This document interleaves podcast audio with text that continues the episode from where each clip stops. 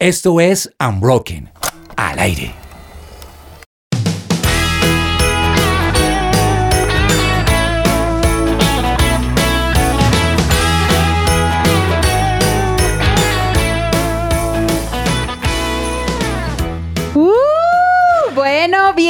Bienvenidos a todos. ¿Qué tal esa introducción? ¿Cómo vieron este mood navideño? Desde diciembre se siente diciembre. Desde diciembre como desde, Desde agosto. septiembre, desde noviembre, se siente diciembre, Navidad, Navidad, dulce Navidad. Este Unbroken News viene cargado de noticias, ha pasado de todo en noviembre, sorpresivamente.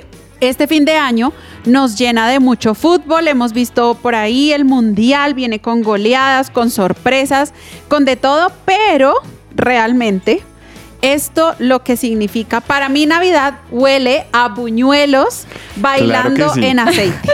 Sobre Por todo favor. los de Cristian, los buñuelos de tamaño de su cara. Por favor, los Huele- de Sabaneta, tu papá. Huele, no, los odio. Huele a aceite recalentado, huele a buñuelos, huele a familia, huele a A unidad. natilla, a A canela. natilla, exacto, a todo Canela y eso. mantequilla. a todo eso. Exacto. Pero yo quiero preguntarles, porque lo que les digo, este fin de año realmente está cargado de fútbol y eso nos tiene como en un mood más navideño de lo habitual, ¿no? Porque celebramos la Navidad, vemos Doble luces, comemos natilla, vemos, vemos fútbol. Yo quiero preguntarles para ustedes, ¿quién va a ganar el mundial?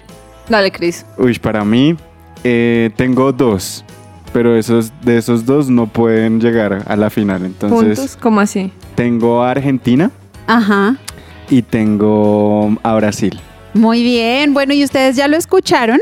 A mi derecha cuento con Cris Beltrán, que nos acaba de decir que sus dos finalistas para el Mundial son Argentina y Brasil y no se pueden enfrentar juntos porque él no sabría por quién votar. No, y porque llegan a las llaves en semifinales. Entonces, si pasan los dos, se enfrentan antes de llegar a la final. Ah. lastimosamente. Logísticamente imposible. Es Sí. por eso que Chris nos va a hablar de deportes porque él es el que más conoce de deportes.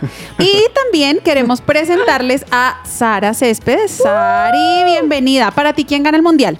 Eh, quiero decir que mi respuesta puede causar un gran revuelo porque quiero que gane, y ya no sé si puede, o Portugal por Cristiano Ronaldo o Argentina por Messi. ¿Pero por qué por ellos? ¿Porque son churros? ¿Porque son buenos futbolistas? No, no me ¿O- parecen o atractivos, pero me parecen muy buenas personas. Me parece que son personas dignas. Creo que son personas, Personas dignas de, de admirar. de verdad los admiro mucho. Si me están escuchando, soy su fan. Gracias. Bueno, entonces gana o Portugal o Argentina. Yes.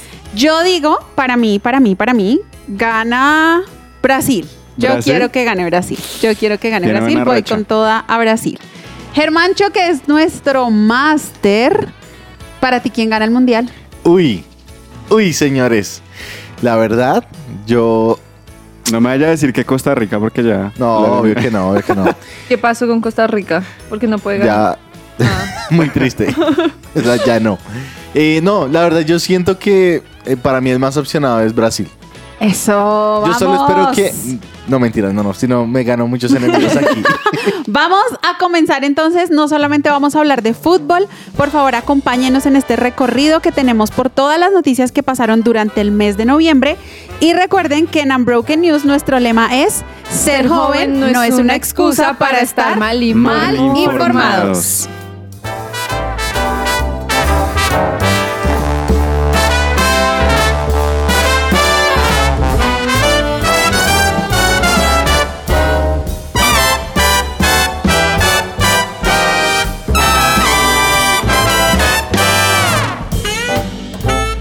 Y como mucha gente dice que noviembre no existe, nosotros vamos a hacer la antítesis de ese statement y vamos a presentar todas las noticias que ocurrieron durante el mes de noviembre y esto lo vamos a hacer con la ayuda de Germancho que nos va a ayudar con nuestra ruleta. Yo siento que, siguiendo un poco lo que dices tú, o sea, se supone que nada debería estar pasando estos últimos dos meses porque ya se acabó el año, ya se supone que debería pasar todo lo que pasó en los otros 10 meses, pero siento que este noviembre fue como, ay, ay, ups, faltó que pasara todo esto en el año, invitámoslo en un solo mes.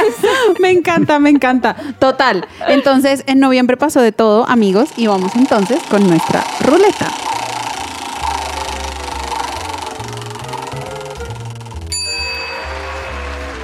Nuestra ruleta acá entonces en las noticias de cultura donde vamos a hablar acerca del pan baguette, el francés, el de Francia, el original, no el que usted sumerge en el chocolate por las mañanas de los domingos, sino el de verdad que se declaró Patrimonio Inmaterial de la Humanidad por la UNESCO. Bueno, quiero que sepan que el pan baguette es fundamental en la cultura francesa. A diferencia de lo que podemos creer, realmente fue inventado por un panadero llamado, no sé si se pronuncia así, Auguste Song, en 1839. Y se supone que eh, la cultura popular dice que lo hizo porque los soldados de Napoleón, en ese momento cuando estaban en la ocupación, am, decidieron pedírselo y él terminó haciéndolo. Digamos que el pan inició siendo este tema de suplir una necesidad de las personas francesas y se volvió hoy literal en su pan cotidiano. eh, pun intended.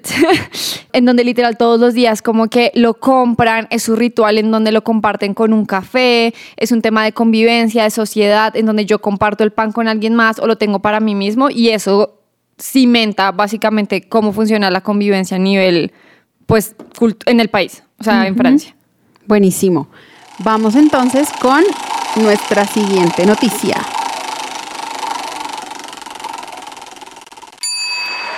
Y ahora les vamos a hablar, nos vamos de Francia al Reino Unido, porque vamos a hablar acerca de una noticia que yo sé que todos estábamos esperando. Llegó más temprano de lo que Llegó esperábamos. diciembre por fin. Por- pero siempre de lo que les vamos a hablar se estrenaban sus temporadas en diciembre, pero este año, debido a la Sí. muerte de la reina Isabel, se estrenó antes porque era más tendencia y es que llegó, ya lo tienen en sus plataformas, la quinta temporada de The Crown.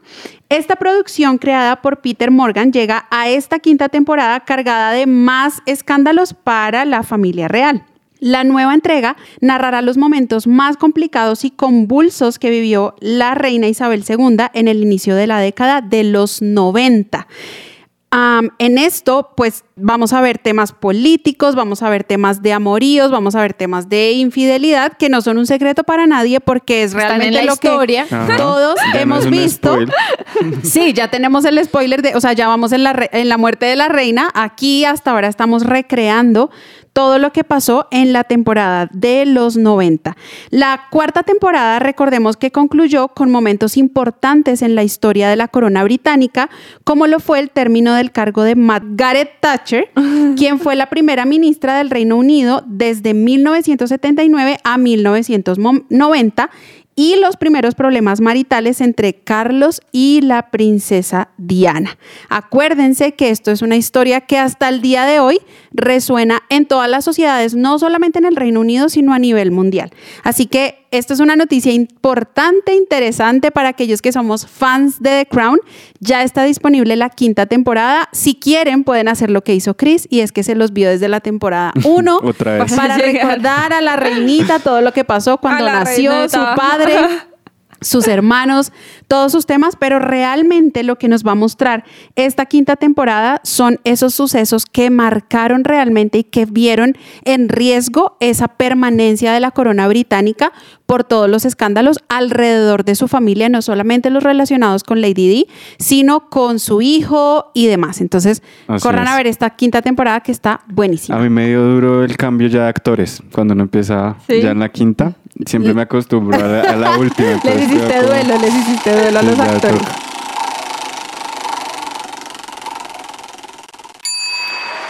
Y ahora vamos a hablar de algunas noticias nacionales donde Sari nos va a contar por qué el presidente Petro durante el mes de noviembre declaró el estado de desastre en nuestra nación por la fuerte ola invernal en el país. Oigan, no imagínense que eso está súper, súper duro. Ya se han destinado más de 2,1 millones, espérenme verifico. Billones. Billones. De acuerdo. Billones para mitigar las consecuencias de esta temporada de lluvias, porque no sé si sabían, pero esta temporada de lluvias ha sido la más grande de los últimos 40 años. Los indicadores son superiores al desastre que se presentó en el 2010 al 2011 y lo más grave es que puede que esto se extienda hasta el mes de febrero, marzo o abril del próximo año. ¡Oh, no! ¿Mayo? Yes. Mayo del otro año. Tremendo. Lloviendo. Íbamos hasta enero.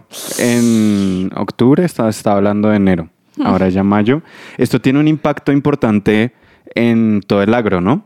Porque realmente las materias primas, y ya lo hemos hablado en otros espacios, pues claramente no está pasando solo en Colombia, sino que también está en, en muchos países eh, el café se está viendo afectado porque no hay la producción suficiente, el cacao también, y así hay muchos más eh, sectores Exacto. que se han visto afectados. Así es, nosotros generalmente lo vemos desde nuestro punto de vista de qué frío que está haciendo, pero realmente en términos económicos esto tiene un impacto importante porque suben los precios, la demanda es cada vez mayor y em, los productos escasean por esta ola invernal.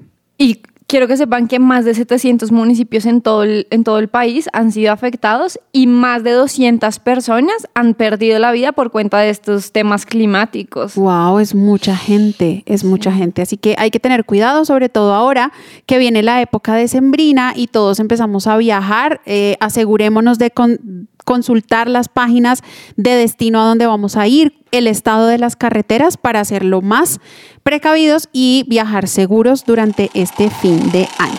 Y abríguese bien. Vamos ahora con esta noticia que yo sé que todo el mundo lo está esperando porque dicen, ¿cómo así que se empezó este programa y no hablan del mundial? La noticia más importante en este mes Cris es mucho pecho caliente, hombre. Pues imagínense que quiero contarles que este mes ha estado modo mundial, ¿sí?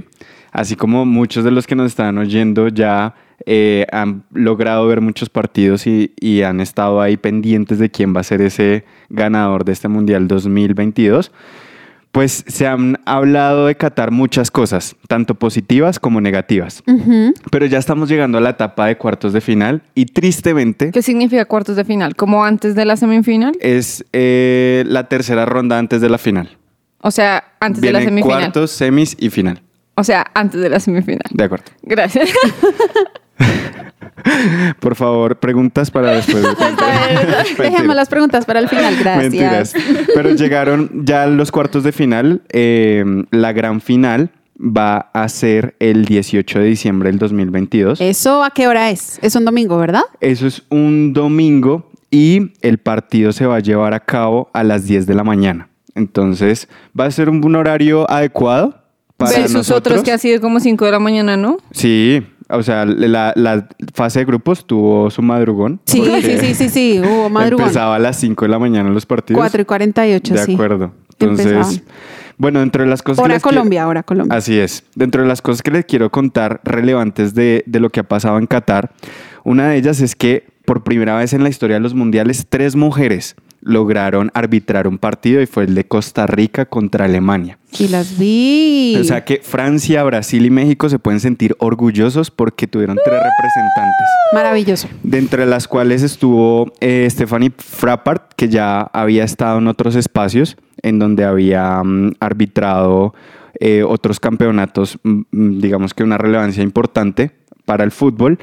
Y eh, dentro de esto, pues digamos que la aceptación fue positiva, no se había hecho nunca, entonces lo les preguntaban acerca de cómo se sentían. Sí, sí, y sí. pues obviamente en medio de esto, en donde estamos tratando de ser inclusivos de una manera positiva, eh, es algo positivo también para Qatar en medio de un evento en donde también se ha visto cuestionado en muchas cosas hacia las mujeres. De acuerdo, de acuerdo. Esto ha sido un tema bastante polémico en este mundial. De hecho, muchas personas y artistas retiraron a último momento su participación por esta discriminación eh, que hay en este país hacia las mujeres y también fueron cuestionados aquellos artistas que sí se presentaron. Pero creo que no es un tema solamente por el tema, creo que no es un tema solamente relacionado con la discriminación hacia las mujeres, creo que también está relacionado con todo el tema de corrupción que hubo para que Qatar obtuviera pues el mundial, también todo el tema de construcción De y las estadios y lo- las Sí. afectaciones en, Fuerza en la laboral. de social y todo obra, toda esta cuestión.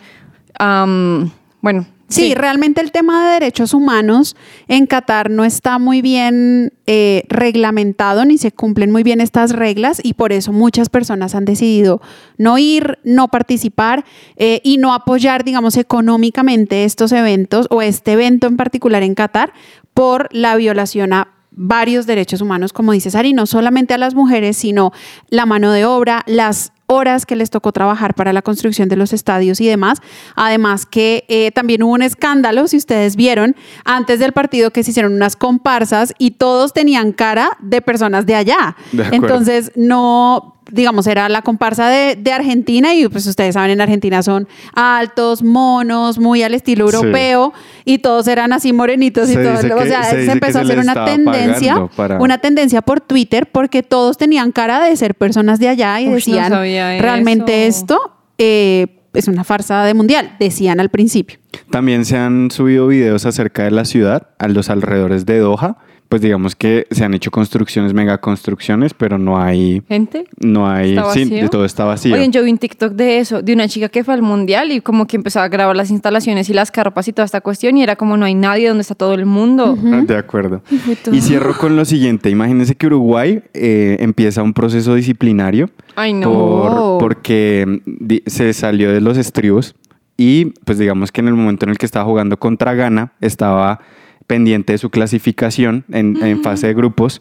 Sin embargo, la diferencia de goles no le eh, apoyó en este caso. Entonces, Corea al ganarle a Portugal logró clasificar y ellos no. Seguido de esto, pues ellos tenían dentro del partido un penal que no les pitaron. Eh, Cavani, que es uno de los delanteros de la selección, resultó botando un monitor en, Ay, en- no. en el salón en el que está el bar. Eh, Luis Ares mordió a alguien más. no, no, gracias a Dios no pasó nada de eso, pero eh, hubo comportamientos ofensivos, violación de principios del juego olímpico, conducta indebida de jugadores oficiales y discriminación son los cargos que se les van a, a- a Oh. procesar al seleccionado uruguayo. Y porque todos lo sabemos y, y queremos tenerlo clarísimo, imagínense que las llaves están de la siguiente manera. Países llaves de Bajos qué? de los cuartos de final. A ver, a ver. Países Bajos versus Argentina, Croacia versus Brasil. Los ganadores de estos se enfrentan entre ellos. ¿sí? Ahí es donde Argentina posiblemente sí pasa y Brasil sí pasa, se enfrentarían en semifinales. Esperen, Argentina contra Costa Oh Rica, my God. no. No, contra Países Bajos, que es... Alias Holanda. Sí, Holanda. Ok.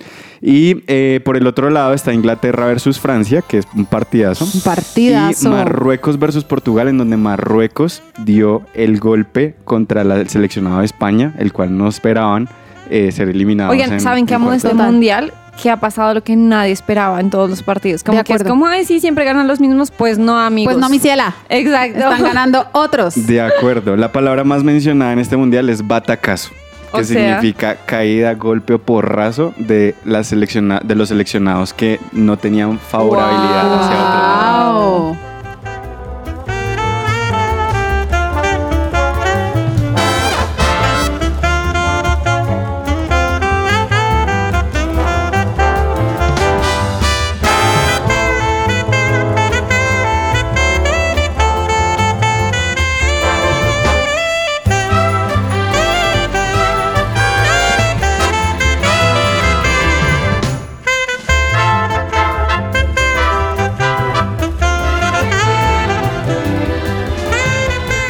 Su presencia radio te acompaña. Y vamos, o seguimos mejor con nuestra ruleta, así que vamos, Germancho.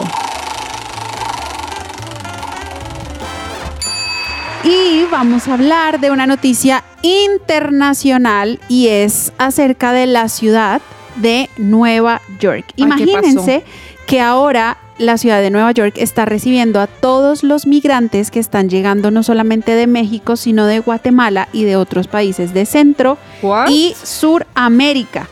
Dice el alcalde de Nueva York que esto es una crisis sin precedente y está declarando en la ciudad el estado de emergencia porque los refugiados empezaron a llegar masivamente y han empezado a llenar los refugios que se habían designado por la alcaldía para estas personas y lo que están haciendo es que los están ubicando, ya no hay tanto espacio, para ubicarlos y los están llevando inclusive a hoteles cuatro estrellas donde los están, donde les están dando asilo, donde algunas personas de algunos restaurantes, eh, de algunas casas benéficas les llevan alimentos en las noches. Ahora justo está entrando el invierno, entonces les llevan abrigos para que ellos puedan permanecer allí.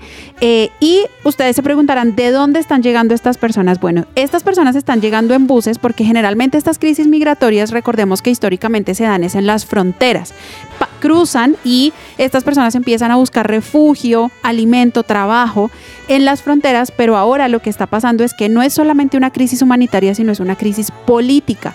Y eh, los buses están llegando desde Texas, los envían directamente a aquellos Wow. gobernantes estatales republicanos a la ciudad de Nueva York, más o menos diciendo, este problema no es solamente nuestro, esto es un problema nacional, no queremos hacernos cargo de estos migrantes, llenan los buses y los envían a la ciudad de Nueva York, donde inclusive estos migrantes han empezado a hacer sus refugios eh, para quedarse durante las noches en los sitios más icónicos de la ciudad, como por ejemplo el Met, donde se hace esta famosa gala que se llama la Met Gala donde se hacen recaudaciones de fondo y demás, ellos están haciendo sus pasadías o, o- o- o donde se están quedando a dormir Sus allí, cambuches. sus cambuches, por así decirlo, allí eh, porque no tienen dónde más quedarse y por supuesto la ciudad ha eh, reaccionado en ayudarlos, pero también en no perder como este estatus de ciudad eh, cosmopolitan que recibe a muchas personas que tienen, porque por supuesto por allí también pasan muchos turistas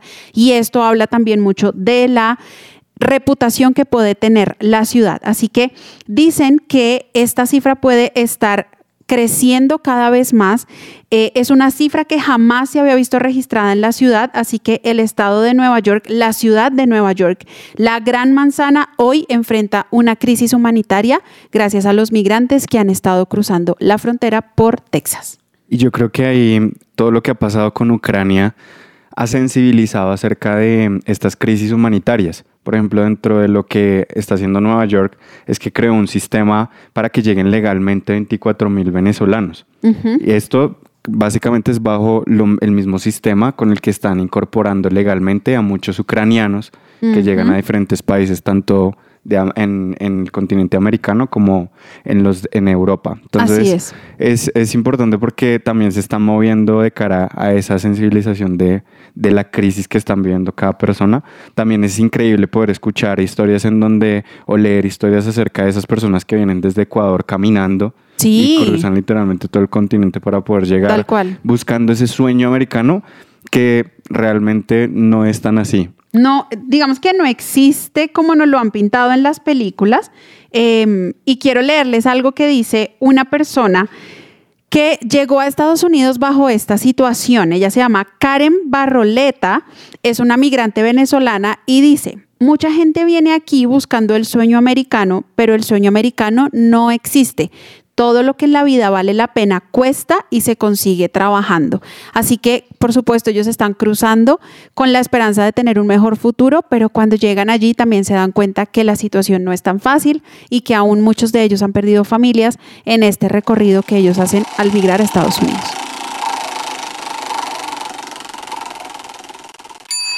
Y vamos ahora con una noticia que no es tan amable para algunos que lo han vivido en carne propia y es una noticia de tecnología donde Chris nos va a contar qué pasó con esa ola de despidos en Silicon Valley. Bueno, y es que mm, ha sido una noticia muy viral porque estas grandes empresas de Silicon Valley eh, pues han hecho, como lo mencionas, Lu, en una ola de despidos. Entre esas está Meta, está Twitter y está Amazon encabezando la lista. Por primera vez en la historia, estas grandes empresas tecnológicas están despidiendo en simultánea.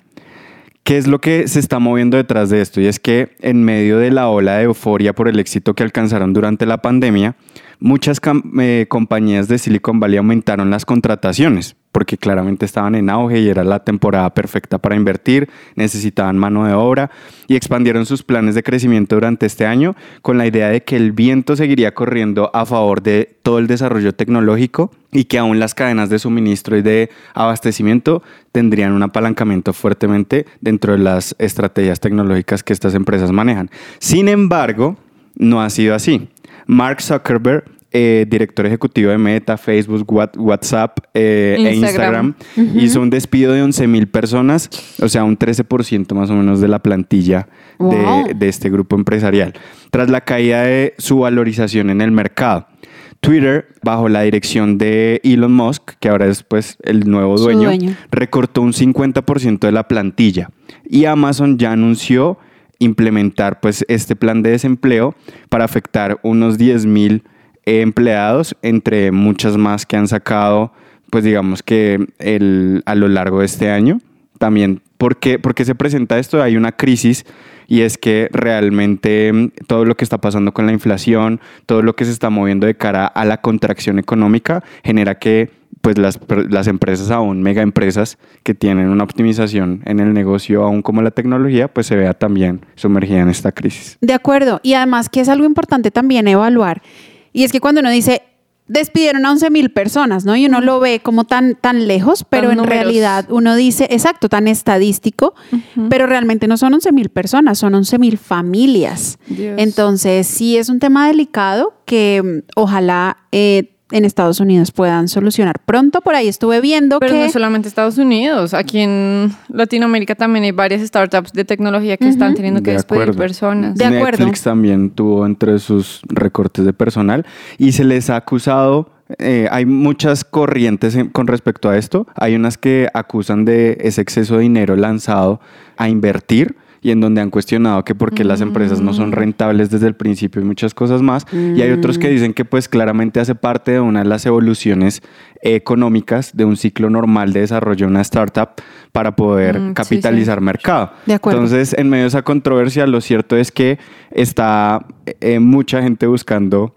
eh, empleo o logrando, digamos que encontrar un nuevo lugar para poder desarrollarse dentro de eso que han capitalizado profesionalmente en estas empresas. Bueno, la buena noticia es que Estados Unidos también esta semana o en estas últimas semanas ha anunciado que tiene unas vacantes eh, grandes en empresas para que la gente pueda encontrar empleo. Recordemos que al finalizar la pandemia en Estados Unidos lo que se vio fue un fenómeno llamado la gran renuncia, donde la gente después de, después de la pandemia no quiso volver a su lugar de trabajo porque se había dado cuenta que sus condiciones no eran las mejores, que su sueldo, que su tiempo, que la flexibilidad horaria y demás no eran las mejores y Estados Unidos en una eh, iniciativa de poder recuperar esos puestos de trabajo ha abierto muchas vacantes, entonces seguramente esta, esto va a hacerle contrapeso a estos despidos masivos de Silicon Valley.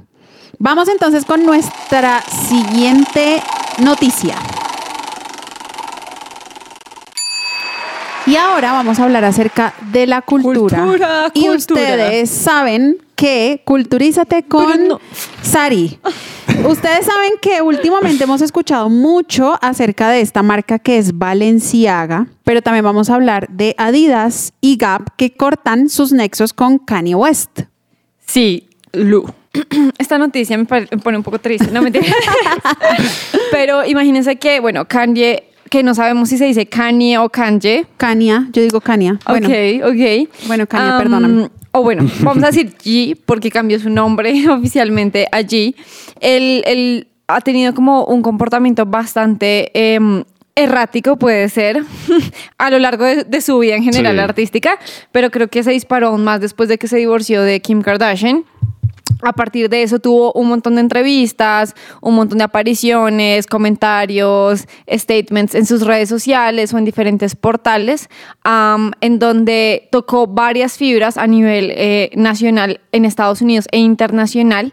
Y eh, algunos de estos comentarios fueron clasificados como anti, antisemitas o antijudíos, como en contra del, del pueblo judío. Hubo otros que fueron eh, denominados también racistas. Durante una pasarela que hubo en, las, en una de las semanas de la moda recientemente, en su desfile usó camisetas que decían White Lives Matter, eh, de alguna Ah, u de otra acuerdo. manera como en contravía de eh, las camisetas de Black Lives Matter, del, pues no las camisetas, sino todo el movimiento de Black Lives Matter. Y todo esto empezó a producir como una ola de gente cuestionando qué está pasando contigo, porque estás haciendo ese tipo de comentarios, como quién rayos eres, cómo no te puedes excusar en este desorden mental que tienes, porque él tiene diagnosticados como trastornos depresivos y de la personalidad, bipolaridad. Y digamos que la gota que derramó el vaso fue que en una entrevista dijo que él podía decir cosas antisemitas sin que eso afectara su contrato con Adidas. Literalmente dijo, Adidas no puede echarme pues porque... Porque yo soy yo. Sí, exactamente, como básicamente yo les doy toda la plata. Y lo que sucedió fue que después de esta entrevista, toda la comunidad como de la moda a nivel internacional, varias celebridades empezaron a hacer presión y a decir como, Adidas, ¿qué rayos vas a hacer? Porque ese tipo está diciendo cosas que son antijudías y pues está diciendo que tú no lo puedes echar por dinero. Esto llevó a que Adidas tuviera que to- tomar esta decisión, digamos que de terminar sus contrataciones y todo tipo de lazo comercial que tuviera con G, perdiendo más de 250 millones solamente en el último periodo de este año. Con esta decisión no solamente Adidas eh, fue como la que perdió un montón de dinero, sino que G deja de ser un billonario y, y baja a ser un millonario. Yo no sé si eso duele. Creo que eso es súper importante porque después de, de la, del anuncio de Adidas, muchas marcas y muchas como agencias e incluso su banco en donde él manejaba todas sus finanzas de sus negocios y sus billones de dólares, mandaron cartas diciendo que ya no querían seguir prestándole servicios y que tenían que buscar otro banco para poder como manejar su dinero. Aún Valenciaga, con quien sacó varias colaboraciones y con quien era como toda la familia Kardashian, West, West Kardashian, tiene laz- lazos muy, muy fuertes con, con Valenciaga. Aún Valenciaga retiró como sus lazos con Kanye. Y aquí vamos a hablar de un tema que yo creo que la verdad me parece muy profundo. y es que, no sé si supieron, pero también hay como un tema en donde Valenciaga lanzó una última campaña y esta última campaña causó un revuelo a nivel internacional porque estaba mostrando a niños am, con diferentes elementos que hacían énfasis hacia BDSM, que en español creo que se llama sadomasoquismo, y causó un revuelo porque la gente empezó a buscar como cada vez más campañas anteriores dándose cuenta que ya hay un patrón con Valenciaga. Porque les cuento esta parte porque em, una de las últimas de las últimas entrevistas que dio G es que el tipo dice que se alegra mucho de que haya pasado su despido de Valenciaga porque fue muy poco tiempo después que se reveló todo este tema de pedofilia. Tremendo. Finalmente las marcas empiezan a pagar por ese reconocimiento y todo se vuelve un juego de de qué lado voy a estar, ¿no? Qué Cuando fuerte. la marca hace algo que no está bien, pues finalmente los que están asociados y están siendo pagos por ellos se tienen que hacer a un lado, pero cuando es la persona la que falla porque hay algún escándalo y demás, la marca también hace su contrato a un lado, entonces aquí finalmente es un juego de tira y afloje. De tronos.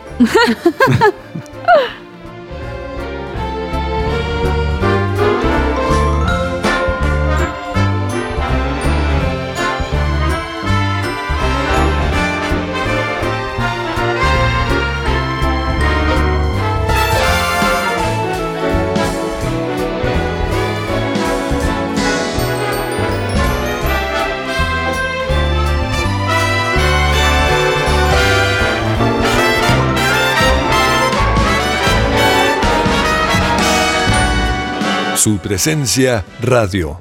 Y seguimos entonces con nuestra ruleta. La cual nos lleva a una noticia nacional de interés general que es acerca de la reforma agraria integral, Sari. ¿Eso qué es? ¿Con qué se come? ¿Reforma? ¿Qué significa?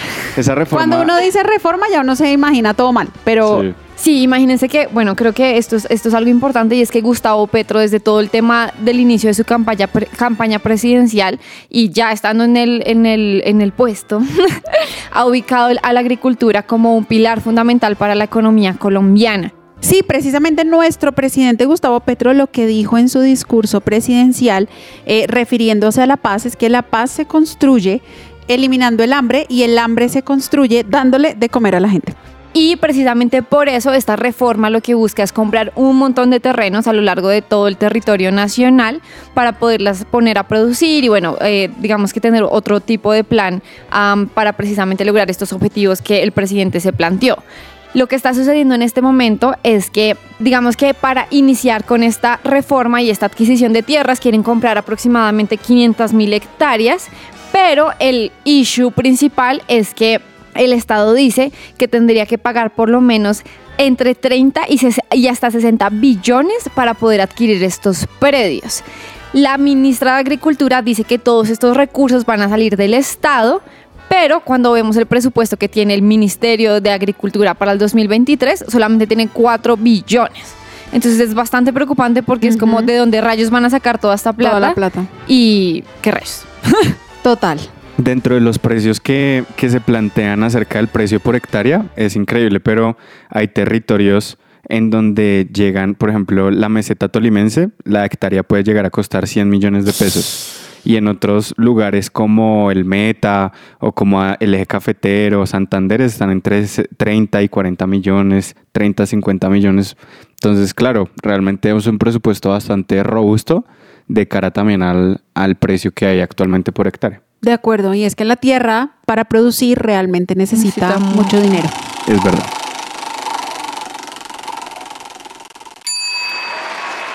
Y nuestra ruleta ahora nos lleva a Estados Unidos porque imagínense que Elon Musk restablece la cuenta de Twitter del expresidente Donald Trump, quien desde 2020, si ustedes recuerdan, no tenía Twitter porque su, su cuenta fue cancelada después del ataque al Capitolio el 6 de enero, de los cuales él no está directamente implicado, pero sí se ha señalado varias veces que por medio de su cuenta de Twitter él incitó a que las personas fueran y se tomaran el Capitolio, como todos lo recordamos en esas imágenes de noticias.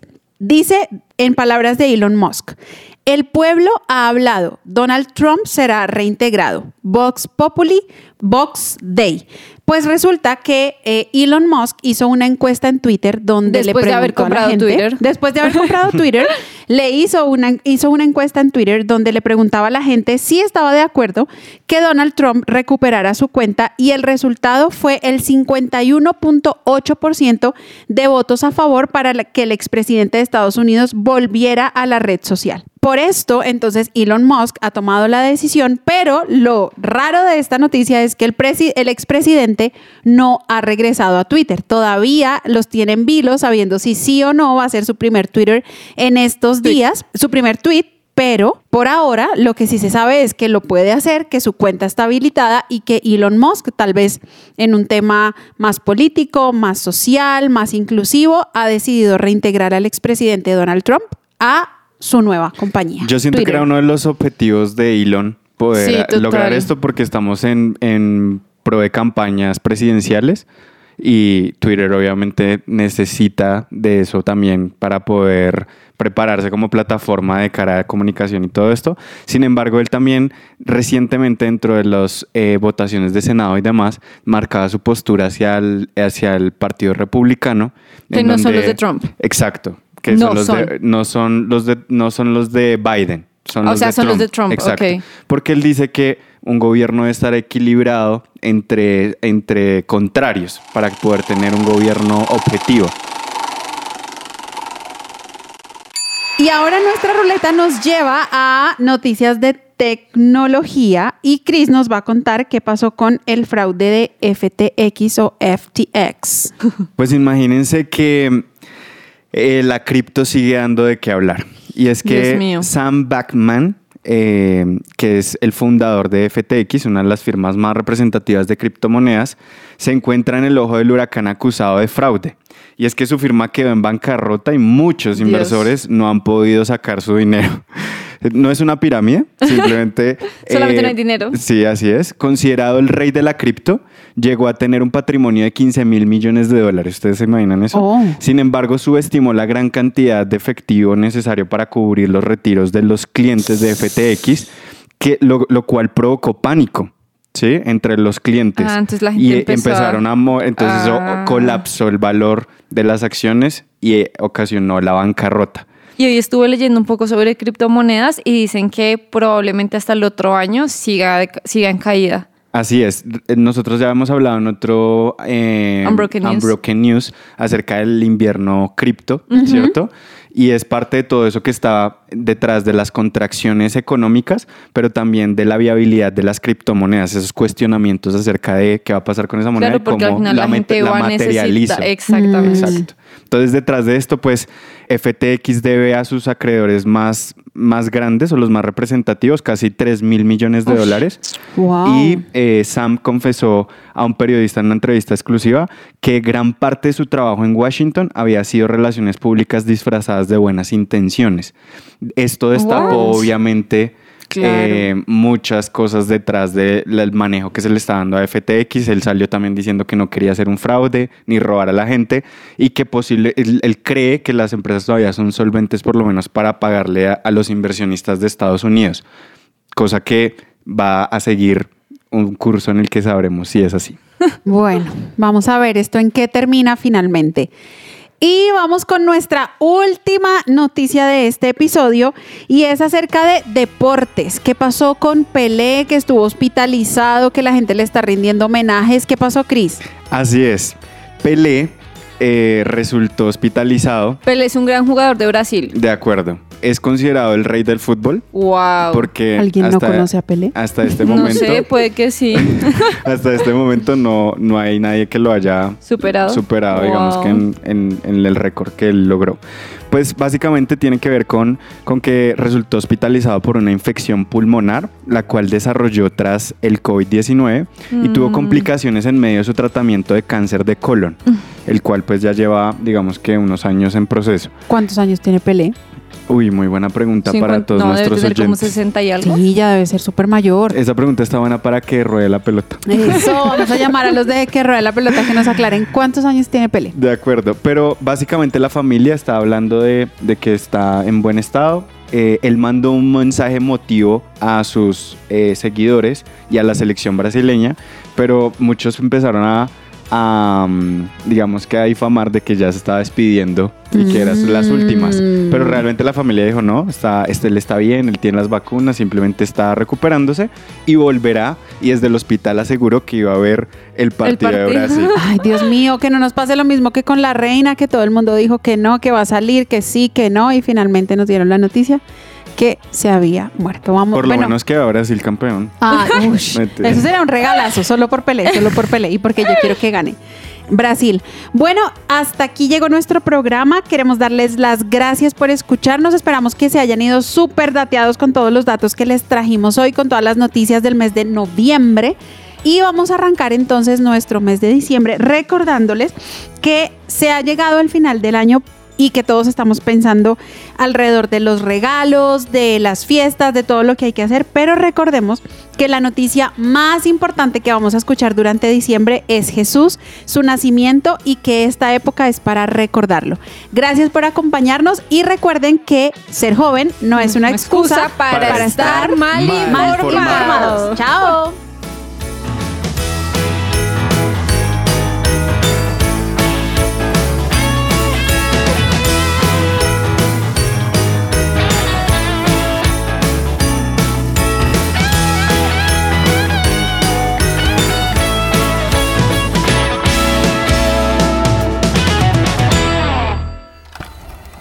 Somos Unbroken.